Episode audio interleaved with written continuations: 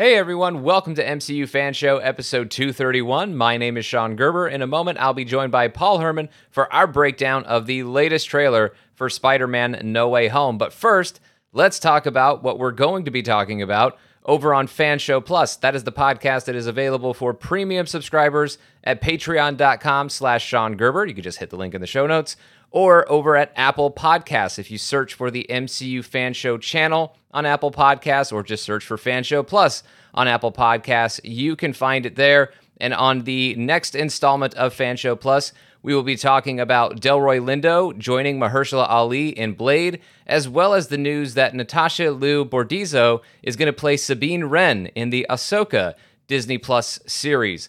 Those topics and possibly more are up next on Fan Show Plus, and then make sure you're following us in all the places you can. We are at MCU Fan Show on Twitter and Instagram. And if you're enjoying the podcast, we would greatly, greatly appreciate, be ever so thankful this week for a rating and review from you over on Apple Podcasts. And we are very, very thankful, extremely thankful for those of you who have already taken the time to share your thoughts on Apple Podcasts. And now, on with our show.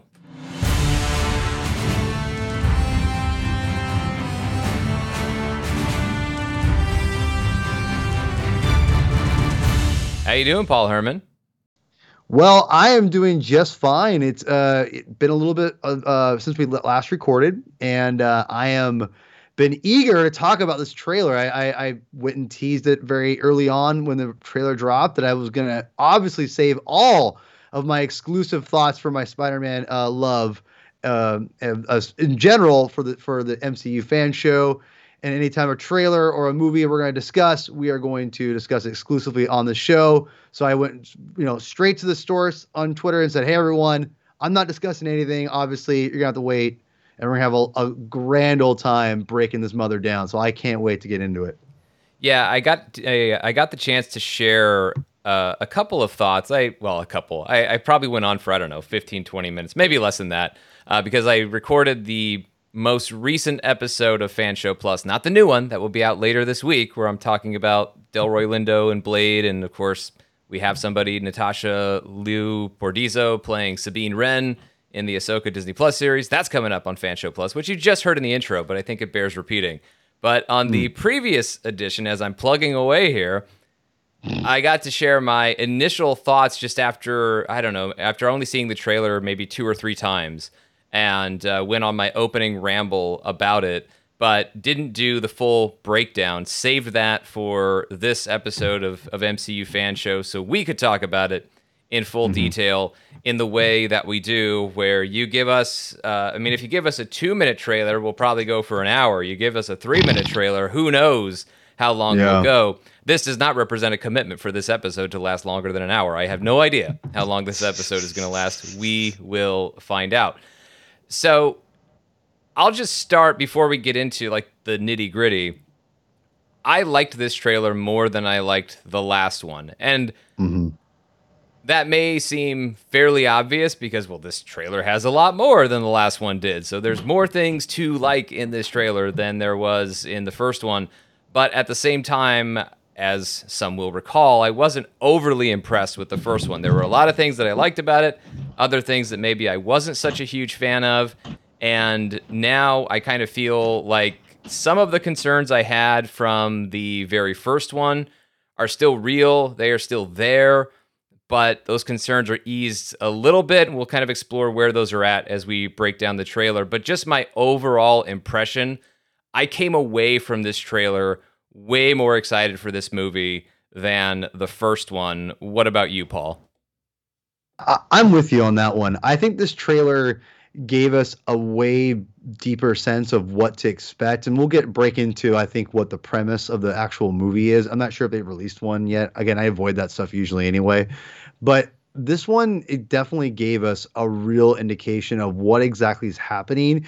There was i think obviously there was a lot of uh, assumptions um, and i think those are fair assumptions don't get me wrong of where they're going to take the character and, and myself included. And this trailer kind of surprised me of what exactly is going to happen. And i went oh okay. And again i avoid leaks so if you're one person who's like you, you didn't know this man because of blah blah blah I, I avoid leaks. I avoid everything I don't know anything that's going on besides obviously the major, major, major, major leaks have been going on. You can't you can't even avoid at this point. Um, but regardless, I, I, was surprised a little bit, honestly, about where this was going and what they revealed, to be honest. And it was really illuminating to me. And I, I really liked where they were, where it was going. It does feel, um, as a Spider-Man fan, and as a diehard Spider-Man fan, as I, I claim to be, I, you know, we're getting a much different film compared to the previous two. Um, and if you want to go even further than all the films before Spider-Man, we're getting a different, a very different kind of movie. Mm-hmm. And you know, I, I, know Tom Holland went on record to say this is like you know Endgame or or you know this is Spider-Man's Endgame, you know, basically, or I'm not sure it was Tom Holland or John Watt, one of the two. And I definitely felt that vibe from this. I mean, it's obviously not going to be in the, the that that kind of epicness of you know scale. I'd say completely, but it definitely gave a, a real there was this is a different movie. You know, this is very much a different kind of Spider-Man movie than we're used to seeing, um, unless you want to count in you know into the Spider Verse a little bit, which is still a much different movie. Um, so it was a very for all obviously there's a lot of diehard Spider-Man fans out there who maybe not love where this is going. As I mean, but at, at this point, the Spider-Man hype for you know for Spider-Man films in general, Sean, I've I've never seen a movie like this for any Spider-Man movie maybe maybe maybe the first one but it's such an early inter- even then early internet days of the stuff i'm not sure if you could even get to that point or even compare it i'm i because for me no way home and uh, or excuse me uh, homecoming and far from home they all had hype because of joining the mcu and what they could mean but no way home is like a, a level i've i have not was not expecting I was I'm surprised it's gotten to this point, and I think it's awesome, but it's really surprising. And I it, it's obviously for there's a number of different reasons why people are stoked about this movie, but I mean, Spider-Man is obviously a giant Marvel character, and it, it makes sense for he's you know be the, this much hype or close to this hype. But the, the level it is at right now that I can see on Twitter, and I and I gauge a lot of that stuff from Twitter. I'm assuming that's what it's like outside you know other realms of Twitter. Um, but yeah, I, i am blown away of the hype levels of this movie. You know, it's just crazy. But I, for one, for me, I was really, really stoked to see this different feel of a Spider-Man movie, which is definitely what we'll get throughout the entire movie, but or for the entire trailer. But there's lots of great things to break down in this. But as a whole, I'm really excited. Um, it's it's not exactly what I was anticipating from a story standpoint, at least from what we're getting, mm-hmm. and that's really exciting. So there's lots of amazing things to break down in this. But yeah, I I really enjoyed what we got, even though it is obviously a much different kind of Spider-Man movie.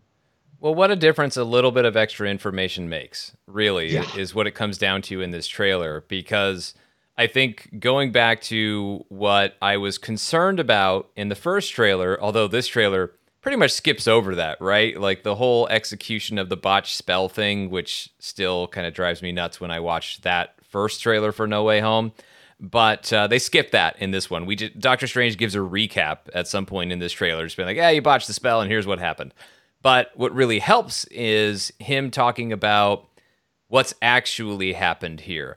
And I think going back to the very the very first trailer, and maybe that was just too much of the post Loki mindset where we saw what happened with the sacred timeline just completely splinters off and the multiverse is born and mm. everything just goes crazy at the end of Loki season 1 and so that's our concept of the multiverse and then of course what if and, and all of the things that we had been introduced to in the run up to that first trailer so when we see the botched spell, it makes it seem like something cataclysmic has almost immediately happened as a result of Spider Man and Doctor Strange and the botched spell. But that's not what's happening in this trailer. Doctor Strange, through his dialogue that we get in this trailer, really narrows the focus of right now there are some people coming through from every universe, as he points out so far from two universes. I don't know where he's getting every universe, but so far uh, we see people from the Sam Raimi Spider-Man, uh, Sam Raimi, Tobey Maguire Spider-Man universe, and then of course from the Mark Webb, Andrew Garfield Spider-Man universe, and, and possibly more may show up at some point throughout or multiple points throughout this movie. We really don't know, but this is what we've been shown so far. And all of these characters, part of the reason they're here, it would seem, or such as Doctor Strange's theory, they are here because of their connection to Spider Man. And so, even though you have this very, very big story that in many ways looks and feels like the biggest Spider Man movie of all time, or maybe I should qualify that biggest live action Spider Man movie of all time, Spider Man and the Spider Verse is pretty big. Mm-hmm. But if we look at it from that perspective and say, well, it looks like it's the biggest one, it does, but it doesn't necessarily mean it's the biggest MCU story that's ever happened. Right. Or right. one of the biggest MCU stories that's ever happened. I mean, in some ways, yes, but in other ways, not so much because it is somewhat contained. But then the danger, of course, is if they don't fix this problem here and now, then it will become the massive multiversal cataclysmic event that threatens to destroy everything. And the fact that the consequences, or not fact, but the based on that idea that the consequences are not as immediately severe after the botch spell makes it a little easier for me to stomach the whole issue of them botching the, of even wanting to do the spell and botching it in the first place.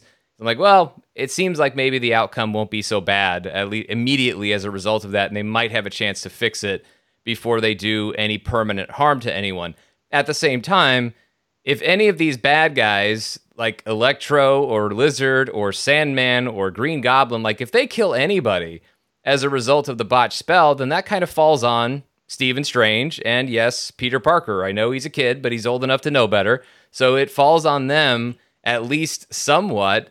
And I don't know how they're going to reconcile that in the movie if that's what happens, but I don't know. Maybe Peter says he can't save everyone in the trailer. Maybe he'll somehow find a way to do it. Save everyone but himself and making a sacrifice. And I'm sure we'll talk about that as we uh, go on in this breakdown. But I still have some concerns about how this all kicks off, but it looks like uh, there might be ways for them to handle that that I won't necessarily bump up against as as strongly in the movie as I, I thought I was going to, just based on that first trailer. But let's go ahead and go through the uh, the details of this trailer. So we start with well, I'm I'm skipping past the like we start with the highlight reel of the trailer we're about to see. I don't know why yeah. everyone does this. I, have seen people calling out Sony for this. They're not the only ones. I don't even know that yeah. they're the ones who invented this. This is just a thing that some people do. I don't know why. I don't know if they feel like it, it are. Is there a concern that people aren't going to watch the actual trailer? Is that why this is? There, there has to be somebody who's done mm. the analytics, crunched the numbers somewhere in the marketing department of these studios. Um, more than one person who, and they all seem to agree that like this is what we have to do in order to convince people to watch the trailer. I don't know that that's true, but maybe they got numbers to say otherwise. I don't know. Anyway, getting into the actual trailer, not the trailer for the trailer you're about to see. We start with our bloody, unmasked Spider Man, and we get uh, via voiceover, and then we cut to that scene of him explaining how Ever since he got bit by that spider, there's only been one week where his life felt normal, and that's the week uh, that MJ found out, before, of course, Peter Parker was outed as Spider Man. And then Doctor Strange, as I mentioned before, recaps the last trailer that the botch spell uh, to make people forget Spider, uh, uh, make people forget Peter Parker is Spider Man. Ever since then, they started getting visitors from every universe every certainly can't be taken uh, literally uh, in uh, in this explanation from Doctor Strange. But then we cut to the bridge fight that we saw a little bit of in the previous trailer, and it's from far away. We'll get a much better shot later on in the trailer, but this is where we get our very first shot. Actually, not just hearing a cackle, not a pumpkin bomb, but we see Green Goblin on the glider yes, it's the Power Ranger suit. I get it. And I know that uh, nobody was a, a, huge fan of it in 2002. Although I think, Paul, the. The disdain for that suit grew over time. I don't remember mm-hmm. people being so angry with it in 2002, but I also think that had a lot to do with us just being so happy to have a proper mm-hmm. Spider Man movie in 2002. Mm. But curious to get your thought. Let's just talk about the the uh, the appearance of Green Goblin in this sure. trailer with the classic costume. Mm-hmm. Amongst the surprises for me and my own reaction to this, I didn't expect all the nostalgic warm and fuzzies that I got from seeing that from costume. the costume. Nah, I did not expect that because I, I was never. I didn't have, as I said, I didn't have some intense dislike for the costume in 2002, but I didn't totally love it either. Right. But I think it's just that visual and taking it back to that movie with Spider-Man in 2002, which was just such a huge part of that journey as Marvel fans, as Spider-Man fans, superhero fans of just getting these movies where there was it, it felt like our time had arrived when Spider-Man was coming out. I mean, and to a certain extent, yes, X-Men in 2000, but Spider-Man felt like the full-on arrival in 2002. Yes. Little did we know there would be this thing called the Marvel Cinematic Universe that would start yeah. 6 years later. We had no idea about that. But that movie was important and still remains historically oh, yeah. important in the mm-hmm. history of superhero movies, Marvel movies, Spider Man, and everything else. And so all that came flooding back to me. And I don't know why. I mean, I, have just explained why it did, but I also didn't really think it was going to have quite that effect. That I, sure. I, thought I would be trapped just in my own brain of like, oh yeah, it's cool. It's it's Green Goblin from Spider Man 2002. But no, I was genuinely emotionally moved by the sight of Green Goblin here. I, and I I don't fully understand why, but I don't think I need to. I'll just feel it. Yeah, I, I think I think you're totally onto something here because I I have a very interesting relationship with this first Spider-Man movie. I mean, obviously it's a big deal for me. It was my favorite character of all time. My my favorite fictional character of all time. Still today has, has always been even over Star, anything in Star Wars.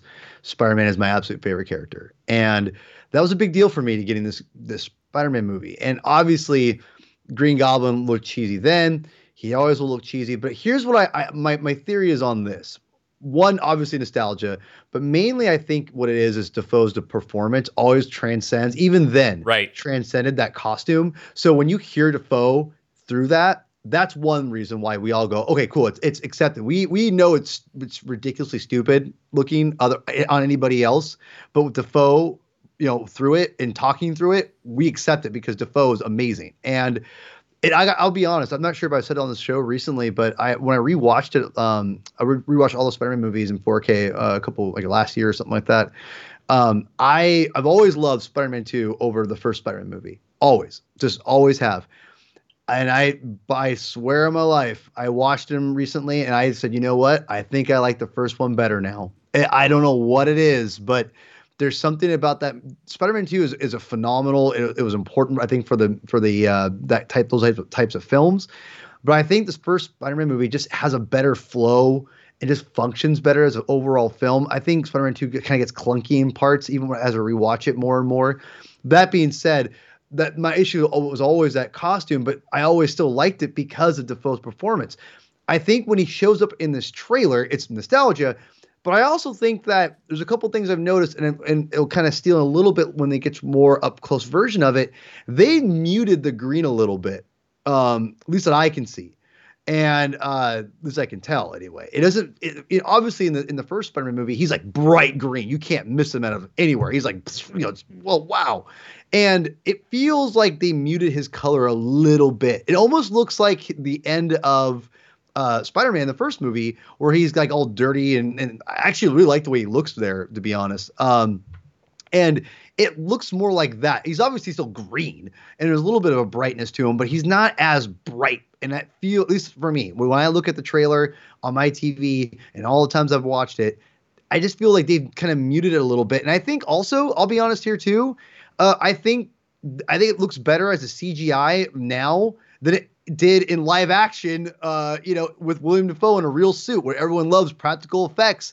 I gotta be honest, I think it just it fits that CGI kind of flow a lot better, and I think we accept it. So I think when you put Dafoe, nostalgia, uh, a mute, a, a, you know, a little bit more of a muter green on it, and I think with a, it looks better maybe in CGI than in practical, as far as for us to accept that as a real costume it actually really works. And I got to be honest, I think it when I saw that up close shot later on in the trailer, Sean, I I thought it looked really good. I'm like, man, actually, really accept this as like a legit costume, not just like, oh, there's a Power Ranger villain, you know, costume on, because that was part of the problem. When you put a practical suit on someone like that, it did come across like a Power Ranger villain. But in this, it doesn't have that same impact, at least for me. So I'm not sure if I'm the only one who thought that, or am I hitting something with you on that? I don't know. I didn't really notice a different shade of green, but I, I think that I think the main issue with the costume it wasn't even really the suit itself. I think it was more the helmet, right? Because mm, right. the mm. helmet was static,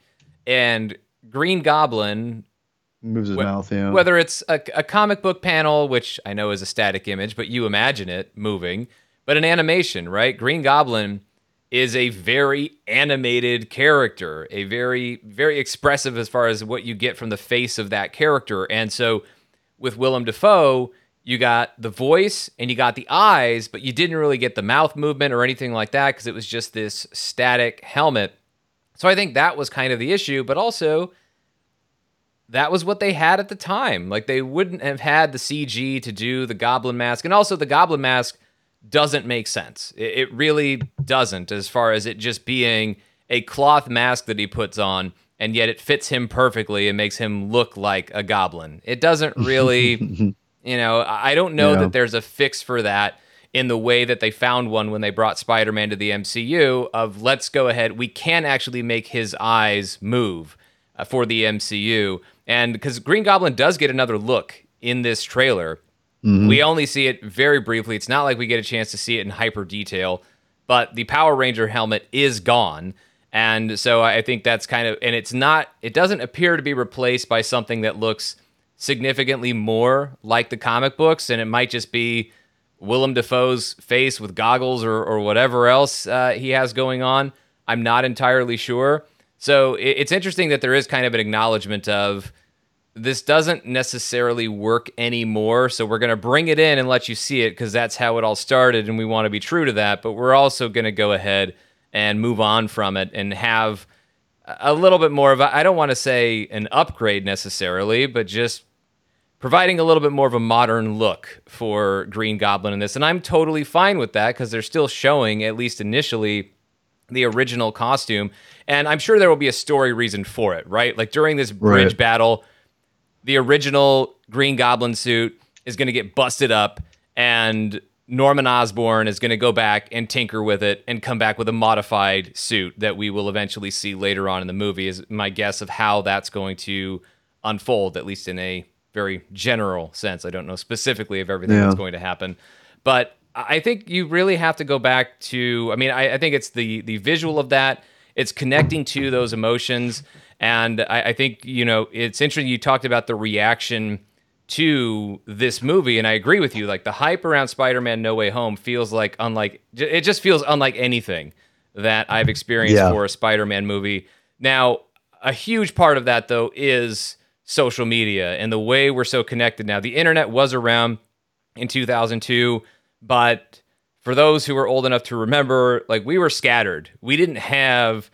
like one or two or three like centralized social media sites or apps that we were all a part of or most of us were a part of.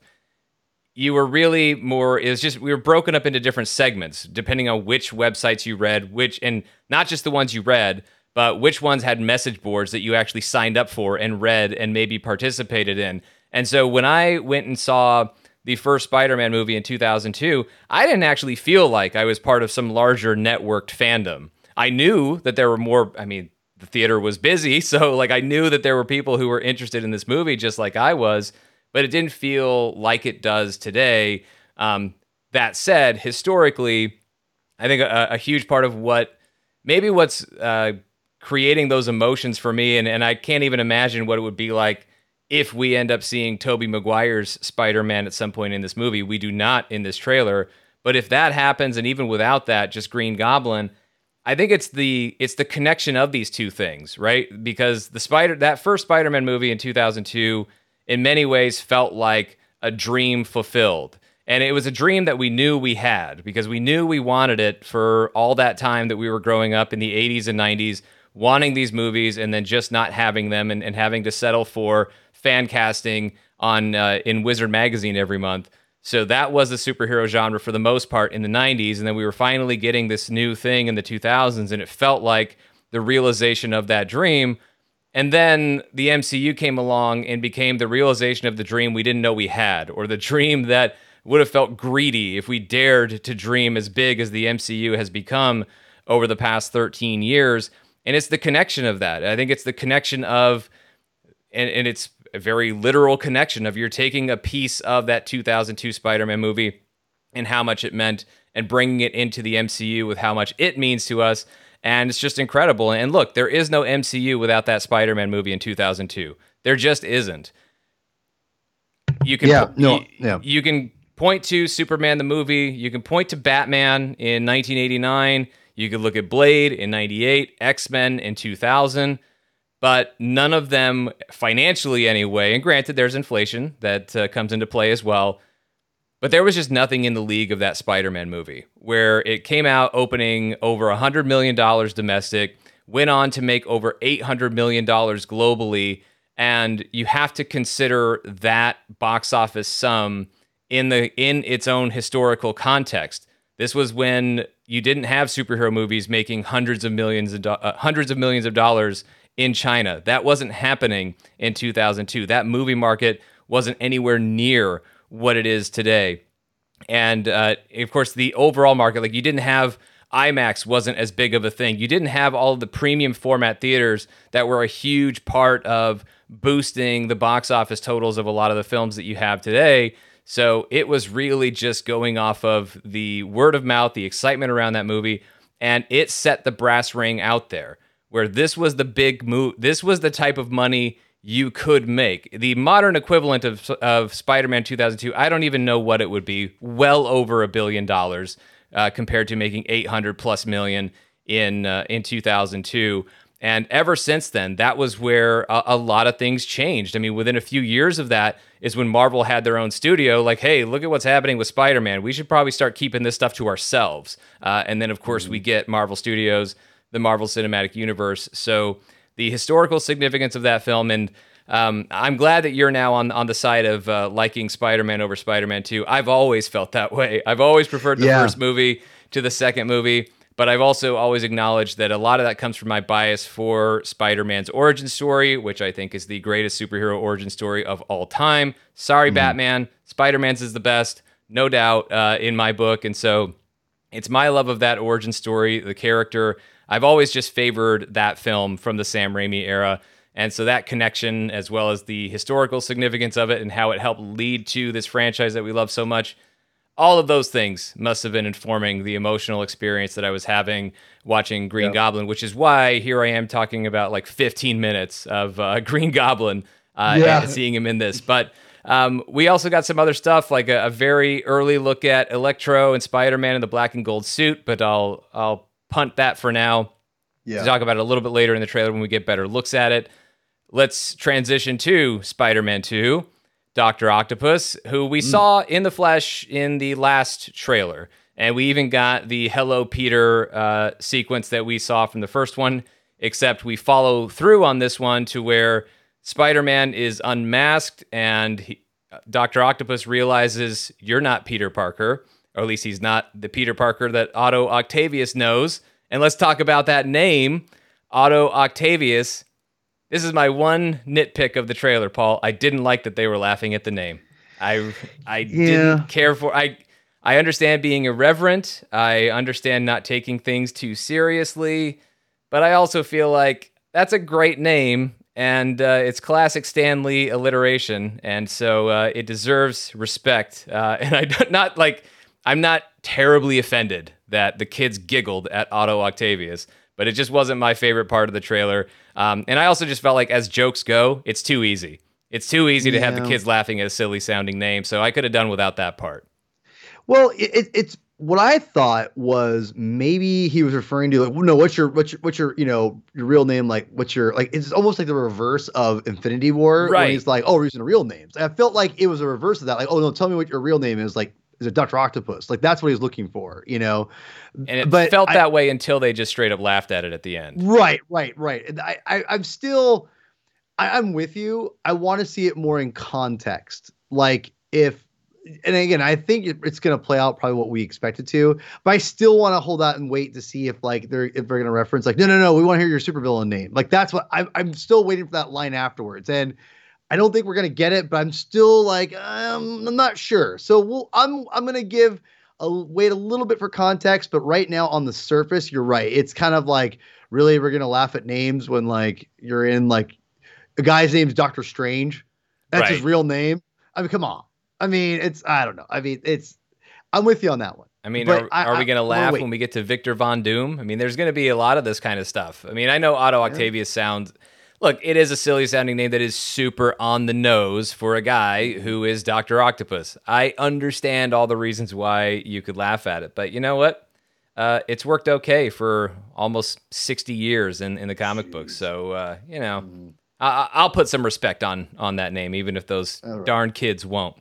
Yeah, um, dumb kids. We get a shot of the. It looks like the Statue of Liberty that's getting uh, modified in this, and it becomes. I think it becomes the set piece for one of the larger action sequences in the film, where they're adding a Captain America shield to the Statue of Liberty, and there's even a sign that has the Statue of Liberty holding up the shield of what the finished product is supposed to look like, uh, talking about the Statue of Liberty perhaps being the newest Avenger. I like it in terms of honoring Steve Rogers. I mean, it just shows mm. that in this world the character is perceived as dead, and and so uh, that being a tribute to him, I don't know that they would actually modify the Statue of Liberty for it. But hey, in the MCU, they'll go for it, uh, and it sets up. Uh, it becomes the cool, uh, very cool setting for an action set piece later. So I don't really have any issue with it. Uh, but now let's talk a little bit about uh, Electro and the black and gold Spider-Man suit because we get the shot where it's Electro is behind Spider-Man in the distance, and we see the black and gold suit, and there's something coming out of it, the forearm of that suit, and I don't know if that's supposed to be how if that's meant for him to battle Electro specifically and all of his electricity powers, or it kind of looked more. Looked like it comes more from that mastery of the mystic arts sort of thing. It, it felt mm-hmm. a little mm-hmm. more Doctor Strangey to me and maybe that device that Peter steals from Doctor Strange or tries to steal from Doctor Strange later on in the trailer uh, plays a part in the development of that suit because that was kind of how it felt. I don't know if this is like a multiversal suit of like this is like the Ghostbusters thing. This is the proton pack if he has to catch people with this suit and send them back to where they're from in the multiverse. I really mm. don't know. Um, but uh, it was a I I love the look of that suit, and normally I favor just give me the classic blue and red, but I also like the black and red in Far From Home and now the black and gold in No Way Home. Uh, I'm digging the new suit as well as the Electro redesign. Man, I love the black and gold suit. I, I'm I'm kind of not a purist when it comes to Spider-Man's costume. Obviously, he's got I think one of the best costumes in superhero history. I, I I don't think that's debatable really, but it's crazy to think about for me as a fan of Spider-Man for so long that the black suit was like his only alternate costume for a long time, and now he's got five jillion different ones thanks to like different universes and yeah, video games and whatnot. Action and figures.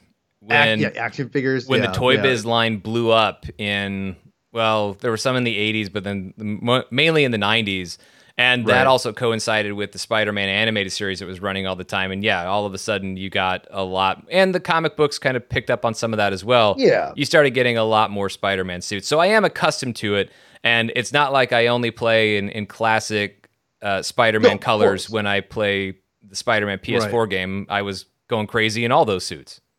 Well, it, it Spider-Man had variations of like a super, you know, they had like the arm, there's that Iron Spider pre, you know, obviously from Web of Spider-Man, I think at 100. There's other iterations like Cyborg Spider-Man mm-hmm. um, from Erik Larsen's series where he's got, you know, a metal cast for an arm and, and a little glass eye thing. And there's like Ultra Web Shooter Spider-Man. So yeah, there's different variations of Spider-Man. Don't get me wrong, but um, but yeah, it's weird. Oh, you know, you know, 20, 30 years later now, God, I'm so old. Uh, that there's so many different versions of the costume, and that that great PS4 game that came out that we all love, or a lot of us love anyway, like me. Uh, it's really great to see all these different iterations of the costumes, and for, you forget like, oh yeah, there are different iterations or you know whatever. But it's very, I have, and I've liked most of the costumes that we've gotten from uh, Spider-Man movies. Uh, my only thing is they haven't really deviated much from the costume, really. If you if, if you want to count Night Monkey, that's fine, whatever. But with this one, I really like it. I feel like they took some liberties with it, and I'm really, really fascinated to see where they go with it because, for one, I love this costume. I love mm-hmm. the black and gold motif. I love that it's it's there's a mystery to it. Again, it I avoid cool spoilers. Yeah, it's cool as hell, dude. Like, listen, I it's so cool. I have two action figures or two toys of it already. I've got the 12 inch tub toy and I have a the giant Funko Target exclusive. I I I had to buy them. I'm like I have to get these. Like I, I have to. And now they're right by my desk, and I freaking just I've fallen in love with it. I know there's there's some concept art that leaked for it, and it's got had originally had some red in it as well. I like that one all right too, but this one I think is definitely the best. I am extremely intrigued what this costume is. I, I almost feels like is that box that he has is it like a symbiote that comes over him and like it becomes like his new suit and that's why he's able to have the powers around his costume i i don't know i, I don't remember if he had it in, in another shot but um i'm really intrigued what this means and what exactly this is uh represents obviously we see in the previous trailer uh, peter takes off his mask and is running through like a, mm. a crowded room of some kind so you know, I and again we'll get into that here in a second because I've got some I, questions about what exactly is going on in this movie at this point with this costume. So, because I, I guess I'll say it right here, Sean. It might as well, uh, yeah, not really a, a, you know bad way to bring this up, but you know my impression is you know he takes off his mask and he's running around and I'm assuming that in that trailer in that part of the movie everyone knows he's still Peter Parker, but what's interesting is when when I see this trailer now I'm starting to think is this like again? Is this? Tra- I, I thought maybe the, the the spell worked, but this is the repercussions of that spell working. These different things are coming in. And then I'm like, well, wait, why did he take off his, his mask off in a public place like that if it was not if that was the case? And then I started thinking maybe it won't go in effect until he gets rid of these other people. I don't know. I start my mind starts racing because I start thinking like, the secret identity I think has to be established at some point if, if he's going to stay in this universe, which I think maybe is the other pro- other thing I, think about. Yeah, I, I, feel like he's on the way out for a bit at the end okay. of this movie. Is what I'm thinking gotcha. anyway. I don't know, but also to that point though of uh, botching the spell. Well, they completely botched it. They didn't get what they wanted, and everything's messed up anyway. Like there's no there, there's no good part of it. Like, well, all these villains are here, and, and that's kind of a bummer. But hey, at least I, I got what I wanted, and my secret identity is back. I don't think Peter got anything he wanted out of that spell. Yeah, I, I don't really know what the nature of this suit is exactly. And and what's kind of interesting about it, you mentioned how the suit's not that different, and that's what we've mainly seen from a lot of the the suit mm-hmm. redesigns is that a lot of the line the the overall shape and a lot of the line work as far as the eyes the webbing a lot of that's very very similar. And you know the biggest changes really are the color scheme. Everything else the overall shape of it feels pretty much the same. And so that's what kind of has me wondering I mean, you could say well it's, a, it's still a completely different suit built from scratch and peter just likes the shape of the suit this way and that's why he keeps designing suits that way and I would accept that. But I also kind of wonder if this is something that just takes an existing suit that he's wearing at the time that this whole process starts and it just kind of washes over it with some sort of master of the mystic arts, sorcery, magic type of effect. I, I don't really know, but the the end result is that suit looks really cool and Electro looks really cool. I didn't hate blue Electro in the Amazing Spider-Man 2 the design of the character wasn't really amongst the top failings of the Amazing Spider-Man 2, but I do like this look for Electro and there's a shot of Electro in this trailer where just because of the way the electricity is like going into slash coming out of his face, it actually kind of creates for a split second the classic Electro mask. So that was cool. Um, so I, I like the I like the redesign for Electro. And we haven't spoken too much about uh, Doctor Strange just yet, but there's a great exchange where Doctor Strange is he's we get the voiceover him explaining it, but then summing it all up when we cut to the scene where he is, where a lot of this voiceover is coming from.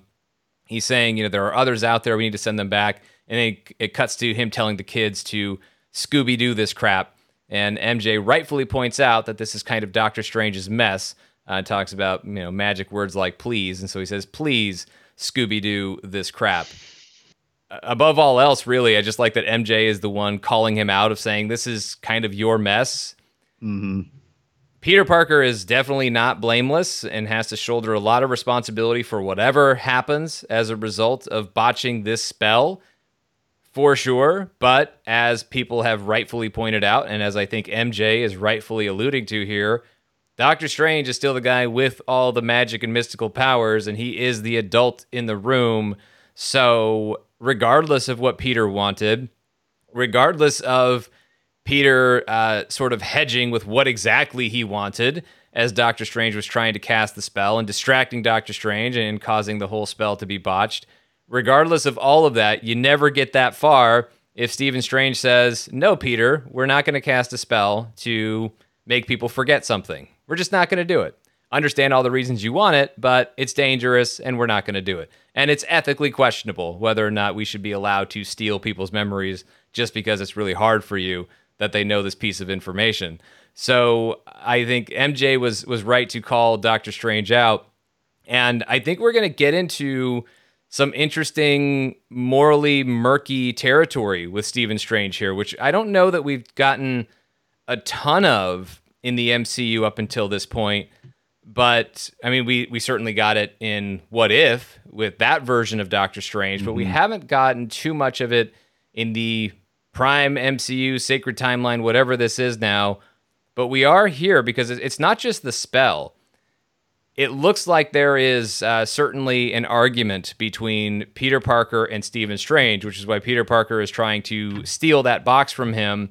And then Doctor Strange is chasing him to get it back. At one point, we see him uh, knocking Peter's astral form outside of his body to try and get this box back, whatever this is and, and whatever it does because it sounds like like Stephen Strange is making the argument that Peter has to kill these guys. That they all died fighting Spider-Man. This is their fate. So in order to set things right, Peter has to do one of two things or and maybe I'm totally wrong here and just misinterpreting what's happening in the trailer, but it sounds like there are two options. One option maybe if this is uh, if this works within the rules that they define for us in this movie would be for Peter to actually kill these guys Otto Octavius, Norman Osborn, all of these other characters who have come through who died fighting Spider Man. They must now die fighting Peter Parker, Tom Holland's Spider Man. Or, because there's also talk about sending them back.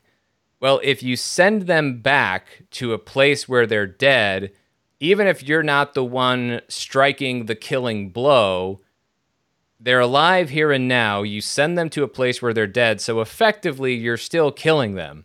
And maybe that is where Peter Parker is, is having this issue because uh, outside of Final Battle Endgame with Chitauri and, and whatever and everything else is flying around, Sakaran soldiers and everything else, and monsters that he's fighting, uh, instant kill mode is not really Peter Parker's thing. So it's going to be interesting to have this debate. And for Stephen Strange, he looks at it differently. And maybe he's not looking at it from that micro level that Peter Parker does. And what makes Peter Parker so great is he is, in many ways, even though he's web slinging through the New York City skyline, he's also very much on the ground as a superhero.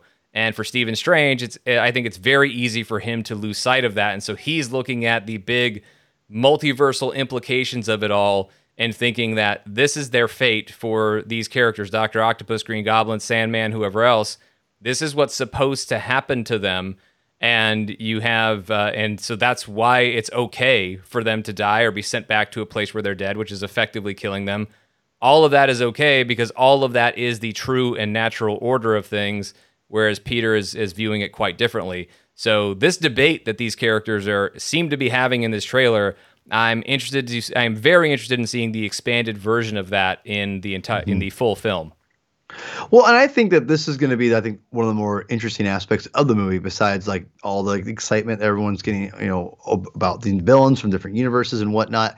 To me, I think in the end, what the story and I think I think the success of the movie long term, besides the initial like you know surfacey stuff that we're all excited about, I think this is to me is what will I think drive it home because if if the surfacey the surfacey stuff can only last so long because superficial by nature, right? And again, you need those things to mix with the the meat of the story, and the meat of the story has to be good.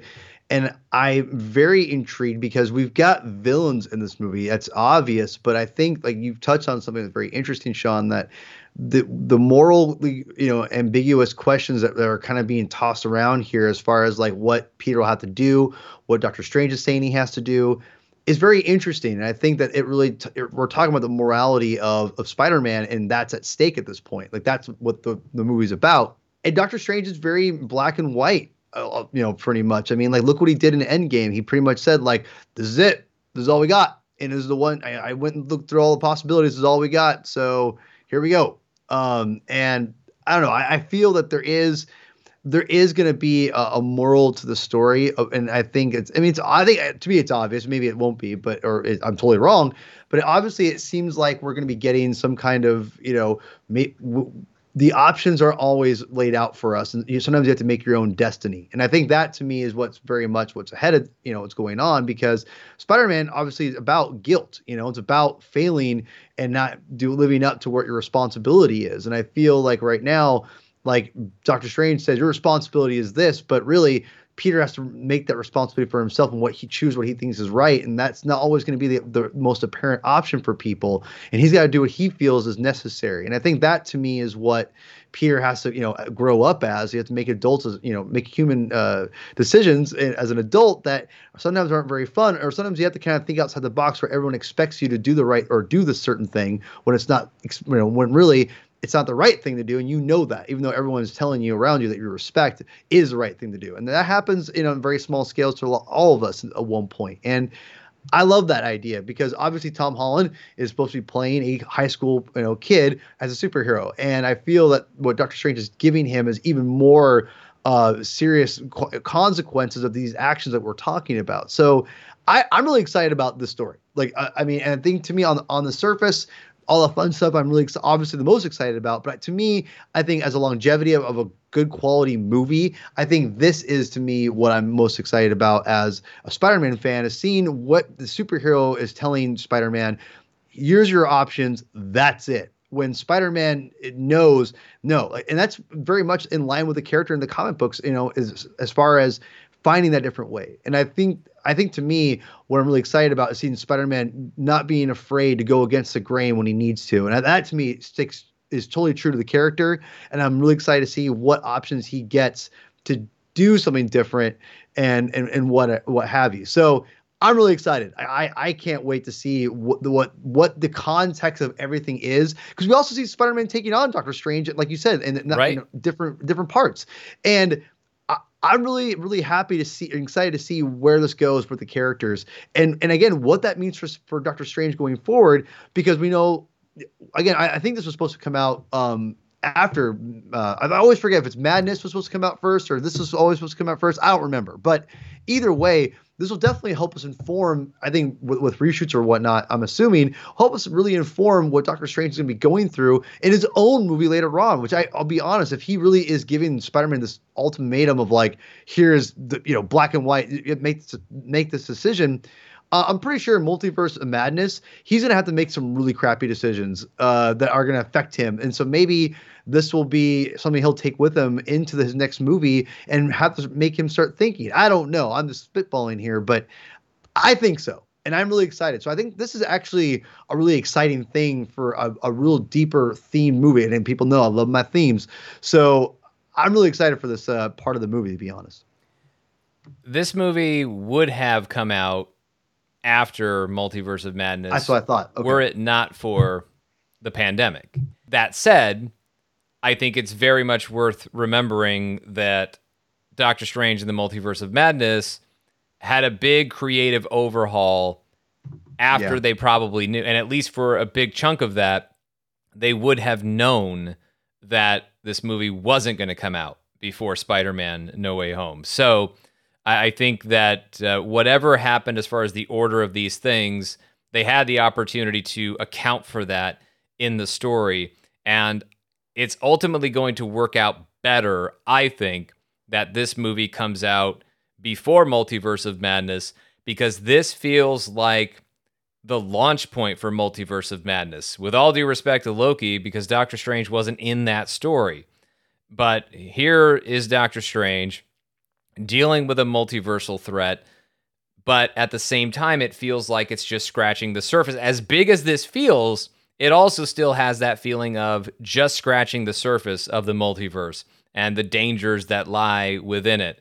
And so it seems like this one maybe ends with close call, but we resolved this enough for now, but there's still a lot of danger out there. And so that is where Doctor Strange has to go off and confront that in Multiverse of Madness. And it may be as more of an abstract concept, or it could be something specific. I mean, for all we know, Peter Parker, Tom Holland Spider Man, sacrifices himself to the multiverse and gets lost within it, and Doctor Strange goes looking for him in Multiverse of Madness. Now, I don't think that would be the entire plot of Multiverse of Madness. I think even if Doctor Strange were searching for Spider Man, Peter Parker in that movie, I think the plot would transition to him trying that there would be something else that he would have to deal with, and then the search for Spider Man through the multiverse would continue from there if this movie ends with Spider Man taking off to maybe go hang out in the Sony universe for a little while before eventually making his way back to the Marvel Cinematic Universe. And I don't really know that that's how it's going to play out. For all we know, they're just going to merge Sony's universe with the MCU, and that's just the way that it's going to be for now. I, I really don't know. Maybe we will get a better sense of that in uh, by the end of Spider-Man: No Way Home. But that battle between the philosophical battle and then escalating to a physical battle, physical confrontations between Spider-Man and Doctor Strange, I think is very, very interesting. And it makes it really hard for me to track what order everything is happening in in this trailer. We get that big battle sequence that it certainly has all the look, all the makings of a final battle around the Statue of Liberty with the cap shield and it falls down and we get that shot of mm-hmm. Sandman, Electro, and Lizard, and then the even bigger yeah. shot of all them charging towards Spider Man and him flying towards them. Just an incredible visual that I absolutely loved and blew me away in this trailer.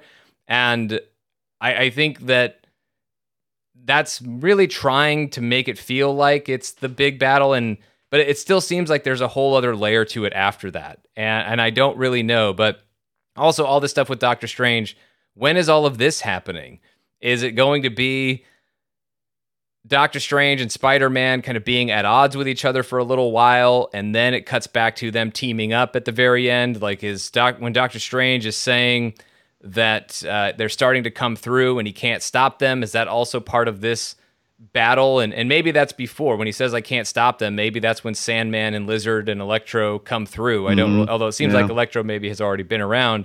But then I'm also wondering when he says starting to come through and I can't stop them. Well, who is he talking about? Is it Sandman and Lizard, or is it other mm-hmm. people who are going to come through? Um, and maybe some of those people would be here to help. Uh, I, I, don't know. We will speculate about that a little bit before this podcast is done.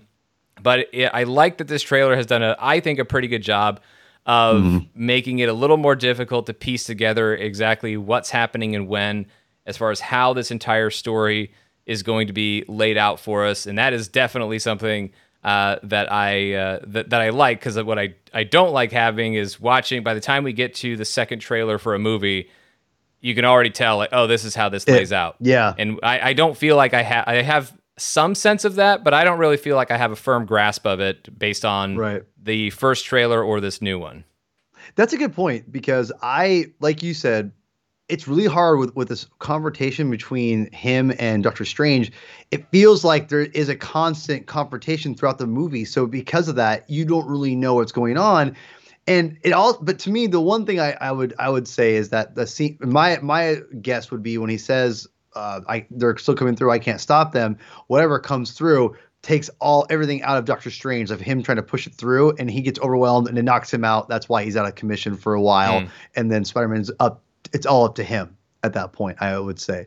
So that's what I would guess. But yeah, besides that end scene, again, as far as we could, like you said, Sean, as far as we can tell is the end scene or end battle, I have no idea what's going on. Like I, like I'm really honestly super intrigued with with uh, the the the battle. I'm assuming it's a battle between Spider-Man and and Doctor Strange on the train. Like, what is that exactly? Like right. that to me I'm really intrigued where, where, where that's going because it doesn't he doesn't have his uh his cape um or a cloak whatever um, and it's like man where where exactly is this and what's going on and and, and don't forget Spider-Man's costumes also changing throughout as we know right through it so it's like he's got the gold suit, he's got the armored suit, he's got the regular costume, he's got the black and gold costume, he's got the, I don't know what the hell's going on anymore. So I mean, there's a lot of it's hard to pinpoint exactly besides like the essentially as far as I can tell, and maybe on whatever, but is the beginning and the very end seem to be clear cut. Everything in between, I have no idea where it's going.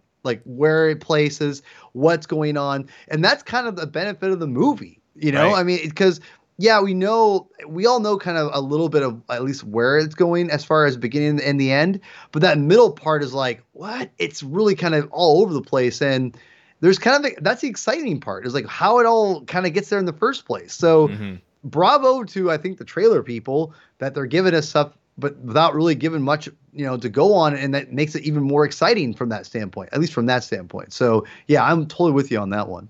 Yeah, I agree with you. It seems like there might be something that if we say this whole thing around the Statue of Liberty and you know the scaffolding around for the shield and that shot where the shield falls looks really great too, but if right. we say that all of this is kind of the the big climactic battle and it, it's certainly being made to look that way and for all I know, it, it totally is. It wouldn't shock me if it isn't, though. It, it wouldn't shock me I if there's a, mm-hmm. if there's a lot more movie after that battle. But well, it's a long movie too, right? Uh, I don't know if we do we have a runtime for it. We we definitely will soon when tickets go on sale. As far as what the like the confirmed runtime will be around before too long. But as far as that idea of Doctor Strange being incapacitated, I like that because yeah, it puts it all on Spider Man. But maybe it's really more like people named Spider Man, people named Peter Parker. If, uh, if help comes through and uh, but uh, again, I'm, I'm not there totally yet. But just I'm just I'm setting it up for this. We get that shot of MJ falling, and we get Peter, the Spider-Man of this universe, Tom Holland, diving after her. And this is teasing a couple of different things in the history of the Spider Man film franchise, and of course, historically with the comic books. We've seen two versions of this of the death of Gwen Stacy play out very differently in the history of this franchise. We had not MJ, well, a different MJ, Mary Jane, mm. in Spider Man in 2002, falling and being caught. Um, she fell a few times and got caught, so it, it, she was always fine. But in The Amazing Spider Man 2, Gwen Stacy falls and gets caught, but she still dies because, of course, she smacks her head and it just it doesn't go well. So the save doesn't totally work in the Amazing Spider-Man 2, as it didn't for Gwen Stacy in the comic books. So now we have uh, it, it's it's one to one as far as and this is like the rubber match of what happens of whether or not Spider-Man gets to save MJ or gets to save you know, or in the case of the Amazing Spider-Man 2, Gwen Stacy. How's it going to work out this time? And I certainly felt like as I was watching the trailer that and go ahead and count it as a prediction, but this feels to me like Tom Holland Spider Man tries to save her, misses, and Tobey Maguire Spider Man does. I, I, think this to me feels like the moment that sets up the, and maybe it's already happened in the movie.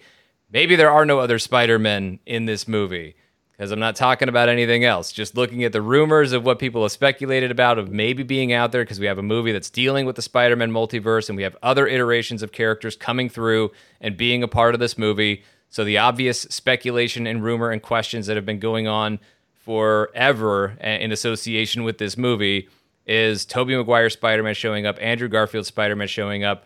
If they're going to show up, this seems like an incredible cinematic moment in which that could happen. Yeah, it. I've heard the opposite. I've heard people thinking Andrew Garfield will save, um, you know, Mary Jane or MJ in this, and well, he's definitely you know, the one who kind of you know needs to, right? Because he right, didn't get to redemption. the first time, which would which would be really cool to be honest. I I really like that idea, and you know, for me, I, I think that this is where it would all make sense to see here. Eh, obviously, the rumors of them showing up and all that. It's where exactly they show up, how they show up is gonna be really exciting if, if that does happen. Again, I'm assuming, but but yeah, I, I agree with you. I think that it'd be really cool to see Spider-Man fail, but then another Spider-Man getting redemption, and then that being the reveal, like, oh, I've got help, you know, kind of a thing. So there's, I, am with you. It definitely, especially with I, we see Ned at first as the one trying to save her, and then right. Peter's like, you know, then it shows Peter. But we also know how Marvel, and I'm assuming Sony's given Marvel carte blanche here at this point,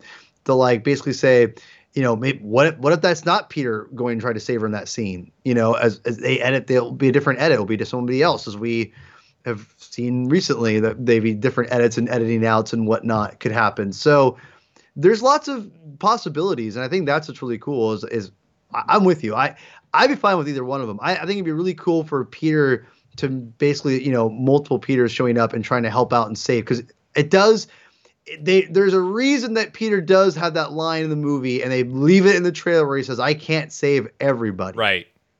And I think that to me is a very much a foreshadow, obviously, of not just save everyone from like villains, but like the people he loves. He's talking to Aunt May, I believe, at that point, and that means that he's probably going to get some help from other people. Right. So that to me would would definitely make a lot of sense in that case. One of them. I would prefer Andrew Garfield for that redemption personally, but I'll take Tobey too. That's fine. I totally buy into the theory of of why people think it would be the Andrew Garfield Spider-Man. I just wonder if that sends maybe the wrong message and, and I don't mean like this will harm society if we send this message. Not that. But having him save MJ almost creates the argument that he did that because he had to, because he had something he needed, was in need of redemption for. And I, I don't really know that that's true, at least in the context of saving the woman that a Spider Man loves who's falling. So I, I feel like where. I guess it's the visual similarity that feels a little bit more like, and and because it's MJ, that it was Tobey Maguire Spider Man who saved MJ before when she was falling, and so it kind of fits that it would be Tobey Maguire Spider Man here. Um, but I also, in another part of the reason why I'm thinking that is if this is the moment where we first reveal that these guys are showing up, if it were up to me, and it's not, and it definitely shouldn't be, but I probably would reveal Tobey before I revealed Andrew Garfield.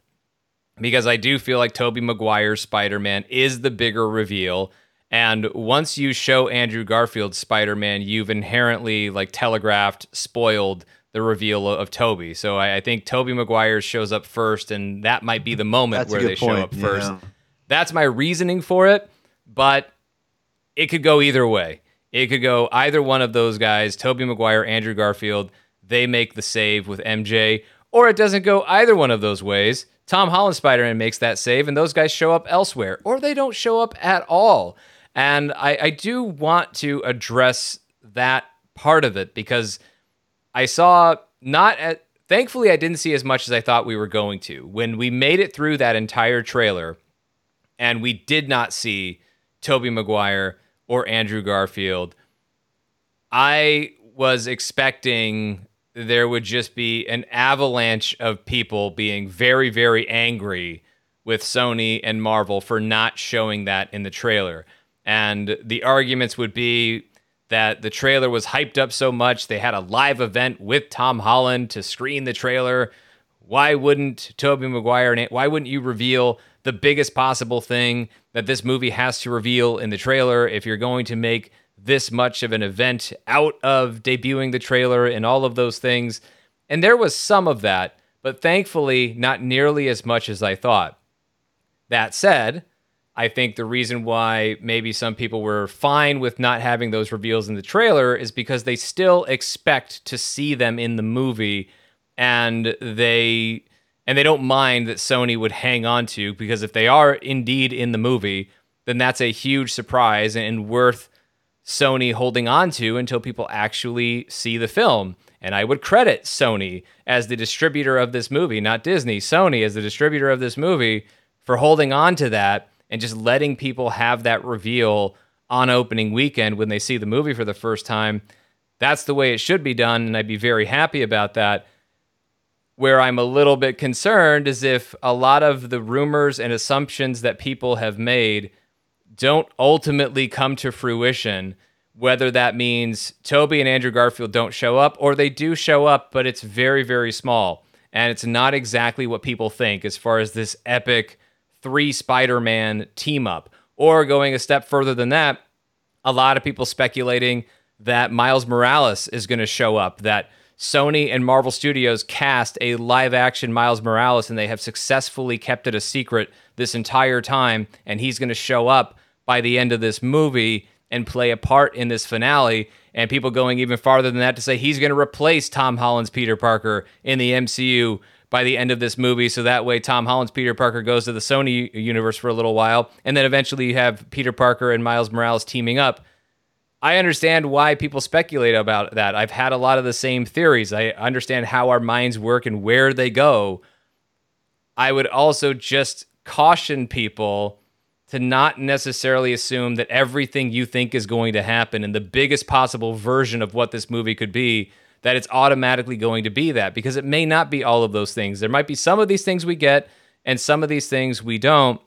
But just remember when you watch the movie to evaluate it based on what it is, not based on what you thought it would be because you read a bunch of rumors or paid attention to a bunch of supposed leaks that some of which may be true, some of which may not necessarily be true. And, you know, they've done, I, I think the studios, Marvel and Sony, have done their best to try and manage this situation because certainly a lot of expectation and speculation about this movie have been out of control, even by MCU fandom standards. It's just been pretty wild. And so I, I'm looking at this trailer with all the pieces that they've shown us on the board right now. All of that's enough for me. All of that looks incredibly exciting. And I'm excited for that movie. And if we get even more than that, that uh, comes through the multiverse and other characters, other iterations of characters pop up, and play a significant part in this movie, or at least in the finale of this movie, I will be as happy about that as, as anyone. But I'm also ha- uh, happy to watch exactly what's being presented here in this trailer. So, yes, we can be super excited and you know, we can expect a, a really great movie, hopefully, one that is as great as this trailer looks, but also keep expectations uh, uh, in, in check a little bit so we can have exciting surprises and not necessarily um, any disappointments stemming from false rumors or false assumptions. It, you know, and that's something I struggle with definitely, Sean, back in the early days of Star Wars and The Force Awakens and having my expectations. And, it, it's, and let me, let me tell you right now, I don't blame people for getting excited and having their assumptions and reading spoilers and things like that. But it's, you, it really is about just tempering your expectations. You could want something, but don't expect it to happen either, because unfortunately, it's just reality of things aren't always going to be exactly the way you want it to. And if it does, rad. And I'm really happy for you. But as my experience in these franchise tentpole films, you know, it's kind of a 50 50. Something, or a lot of times, it's things that I kind of wanted to have happen, kind of happen, but not exactly the way I wanted to. Uh, the, the sequel trilogy is a great example of that. And again, I, I there's there's nothing wrong with what I think, um, you know, speculating and, and, having fun. I, and I know I've seen people on different places say speculate, you know, responsibly, and I think that's admirable and everything. But really, do what you got to do, but just be aware that your speculation you know, could potentially temper your expectations or affect your expectations. And you got to be careful because you're unfortunately the people making this film may not have exactly your thoughts in mind. Right. And that's it seems obvious, but for some people, like again, you just you get overwhelmed with excitement and hype, and and the, that's what I think I'm I'm also very uh, worried about myself, Sean, is that things don't go their way how are people going to react? Because it, it, may not be. I, I I'll be honest right now. I would not expect Miles Morales in this movie at all. It, it's it. I mean, and realistically, think about it. It'd just be too much. While we've we've heard in in in, this movie, it'd just be way too much. And I just don't think it's fair to expect those things. So just temper your enthusiasm and and go in and like you you said, Sean, look at the movie at what we get and, and judge it based on that, not exactly what your desires are. Um, and just know it's just going to have to kind of go roll with it, you know, and and that to me is ultimately what you have to do. And I, am right. excited for what we're gonna get, but yeah, don't don't expect what you want exactly is going to happen because it, it may may not is the way you want it to. So right. But yeah, I temper those expectations, but still have fun with it. But just don't expect everything verbatim. Well, just question whether or not your expectations are based on what you've actually seen pre- presented officially from the studio, mm-hmm. from the movie, like what's actually been presented to you in an official format versus what you've just read elsewhere. And the stuff that you've read elsewhere, maybe don't get too attached. And same thing for speculation. I'm not telling anyone not to speculate. Right. We do it on this show all the time. Constantly. Yeah, all I did it here. I said this is the moment where I think that if there's a if Tobey Maguire is going to show up or Andrew Garfield's going to show up, this is where I think it would happen. This seems like it could be the setup for the moment. So it would be ridiculous for me to go through that and then try to say don't speculate. Speculate wildly. My point is speculate all you want, just don't get attached. Right. Don't get attached to this idea in your head of what you think is going to happen because it may not necessarily be that. So even though I can speculate about a point where I think maybe Tobey Maguire Spider-Man or Andrew Garfield Spider-Man might show up, I'm not getting attached to the idea that that's when they would show up or that they would show up at all or if they do what exactly that would mean or how that would play out in the movie. So you could speculate and have theories and make predictions and all of that stuff. Not here to tell anybody how to be a fan, uh, except for this one thing where I do say uh, for, and it's really more for your own benefit than anything else. Mm-hmm. And this is a practice that I've talked about this on the Patreon. It's been uh, a practice of mine since 2012.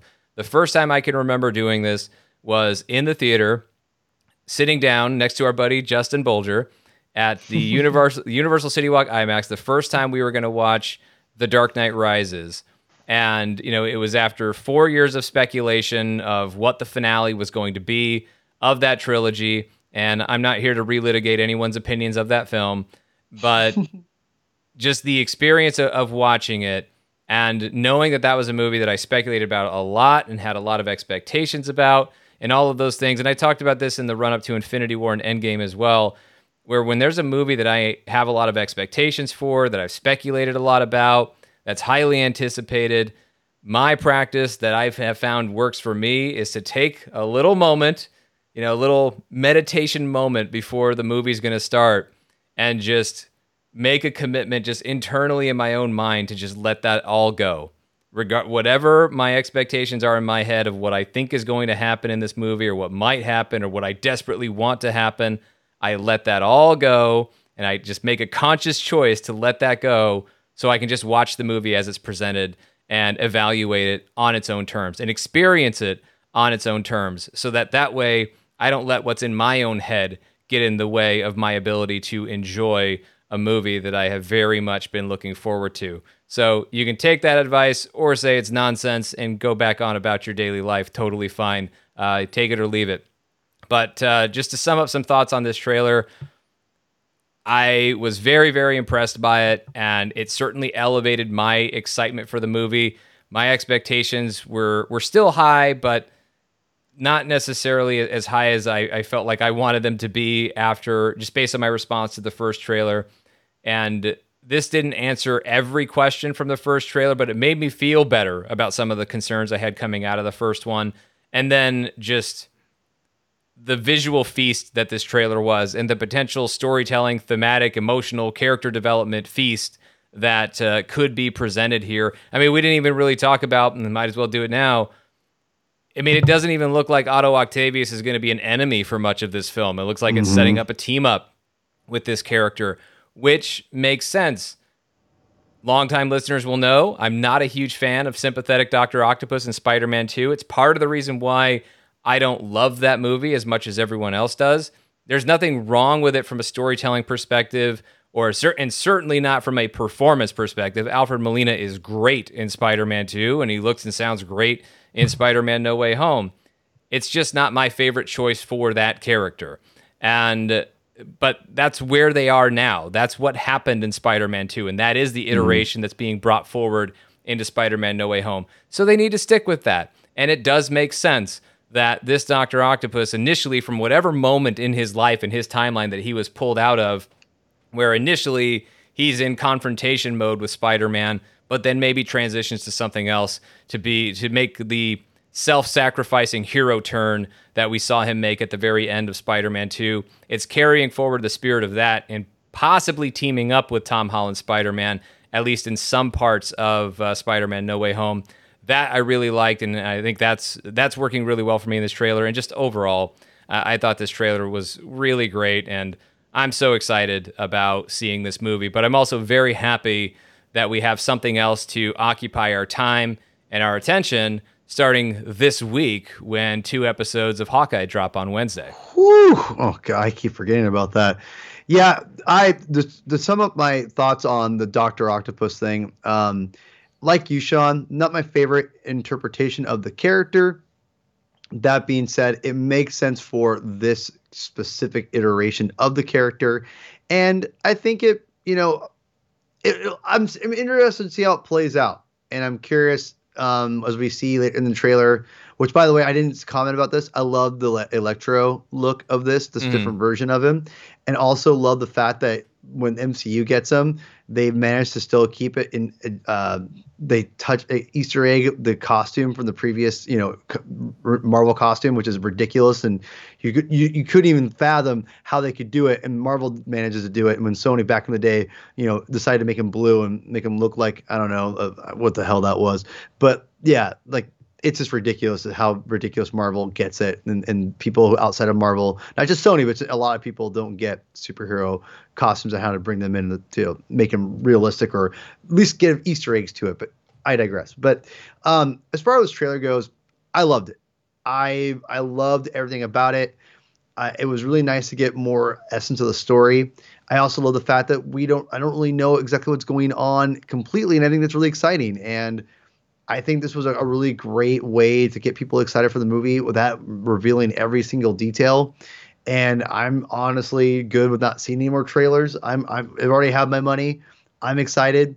So I, I yeah, I, I, think this is a, a home run. I, I think honestly, a much better trailer in all sense of the in sense of the word than the previous one. I know it's hard to compare trailers, you know, because this one's obviously meant to give more information. But I think overall, this just you get a better feel for what's going on in this movie, and I'm, it makes me even more excited. So, but yeah, I also super exciting is we've got a lot of work ahead of us, right? We've got Hawkeye episodes coming up. It's gonna be never a dull moment in the MCU fan show, right, Sean? Never That's a right. dull moment. I mean, this is our this is the rest of our year. Is we have yeah, oh, oh, oh, poor us, you know. Uh, but we yeah, have exactly. to uh, we got to do two shows next week to cover Woo! the uh, first two episodes of Hawkeye that are dropping on uh, Disney Plus. Uh, I've seen them. I really like them. I can't really say anything other than that because I can only give a very brief reaction. I can't give a non spoiler review yet because the embargo uh, hasn't lifted yet. But anyway, I'm very excited to talk about those episodes in full detail and then talk about Hawkeye uh, each and every week for the next several weeks. And then, yeah, there will be another week where we have to double up on episodes because during, uh, well, let's see, it will be the fifth episode of Hawkeye that would show up on Wednesday, the 15th. And then on hmm. Friday, the 17th, we will have Spider Man No Way Home. So Whoa. there's a lot of MCU fan show on the way, a lot of spoiler reviews coming your way to finish out the year. And that's really been most of our year. Spoiler reviews for the MCU, which um, it seems like that's the way it should have always been, but we didn't always have enough movies and we didn't certainly didn't have episodes of series until this year uh, to do all of these spoiler breakdowns. It's mm-hmm. been so much fun to do that. And somehow we were able to have an episode of a trailer that, you know, we have we have spoiler reviews for entire shows that go like two hours, but now we have a three minute trailer and we're pushing an hour and a half. But I think, you know, last time we talked about a two minute trailer, it took us about an hour. So, really, along that same math, that same pattern, this should have been a full hour and a half show, and it's not gonna be. So, I'm proud of us. I think we're making yeah. progress and being a lot more concise. I think, you know, yes. brevity has never been our strong suit and never will be. Uh, but we're getting a little bit better day by day, yeah. show yeah. by show. Um, but uh, yeah, all bets are off when we have to go full on spoiler detail yeah. to talk about Hawkeye and this movie, Spider Man No Way Home. And oh, based on everything we're seeing in this movie and things we're not seeing yet that we might see, don't get too attached, but maybe we will. I don't even want to think about how long the Spider-Man No Way Home it, spoiler review may need to be. It's gonna get it's gonna get to not maybe not end games. We had an extra person there, yep. but if it's just me and you, it it I, I close to three hours is, is definitely doable. I'm not saying I'm gonna aim for that. I'm gonna just do my thing and you're gonna do your thing, but I would not be shocked if it was three hours easy it could take a while. So uh, you know when that when you see that episode drop, just you know make sure you set aside the time for it. So uh, you know be be ready for that. But hopefully you enjoyed this episode of MCU Fan Show with our thoughts on the Spider-Man No Way Home trailer. Like Paul, I, I kind of plan to ignore the rest of what they want to put out from this movie until December seventeenth. I know they've already put out a mm. couple of TV spots, and I've not looked at them. I think I'm done uh, until we mm-hmm. get a chance to see the entire movie. But hopefully you enjoyed uh, our breakdown. I hope you will check out and enjoy Fan Show Plus, whether that's at patreon.com slash Sean Gerber or on Apple Podcasts, search Fan Show Plus or the MCU Fan Show channel on Apple Podcasts. You can find that premium show over there. In the next episode, as I've said, I'll talk about Delroy Lindo uh, joining Mahershala Ali in Blade, as well as Sabine Wren we've now had it confirmed that she will be a major character in the Ahsoka Disney Plus series. So I will be talking about that and any other news that may pop up between the end of this recording and the start of that one. And then continue to follow us in those places you can. We are at MCU Fan Show on Twitter and Instagram. Paul, where can they find you? You can find me on Twitter at Hermann22 with two N's, aka P Thug. Also find my uh, YouTube channel, The Comic Binge. That's also on YouTube or also on YouTube, YouTube, uh, Twitter, Instagram, and TikTok. Put those uh, letters or letters, those words in, and then you'll find uh, the logo. Follow us there, and also check out my uh, new web comic, Space Demons. It's on Webtoons. Just type in Space Demons, you'll find it. The first part one uh, just dropped. Hoping to drop part two in the next couple weeks. But anyone who's already kind of went and subscribed to it, and really appreciate you. Seriously, it means a lot. And anyone who want to leave a, a comment, rate it. That helps it too. But yeah, more comic stuff coming from me. And again, thank you for everyone who's already uh, checked it out. And you can follow me on Twitter and Instagram at Mr. Sean Gerber. So for Paul, I'm Sean. Thanks for listening. We'll see you next time for Hawkeye.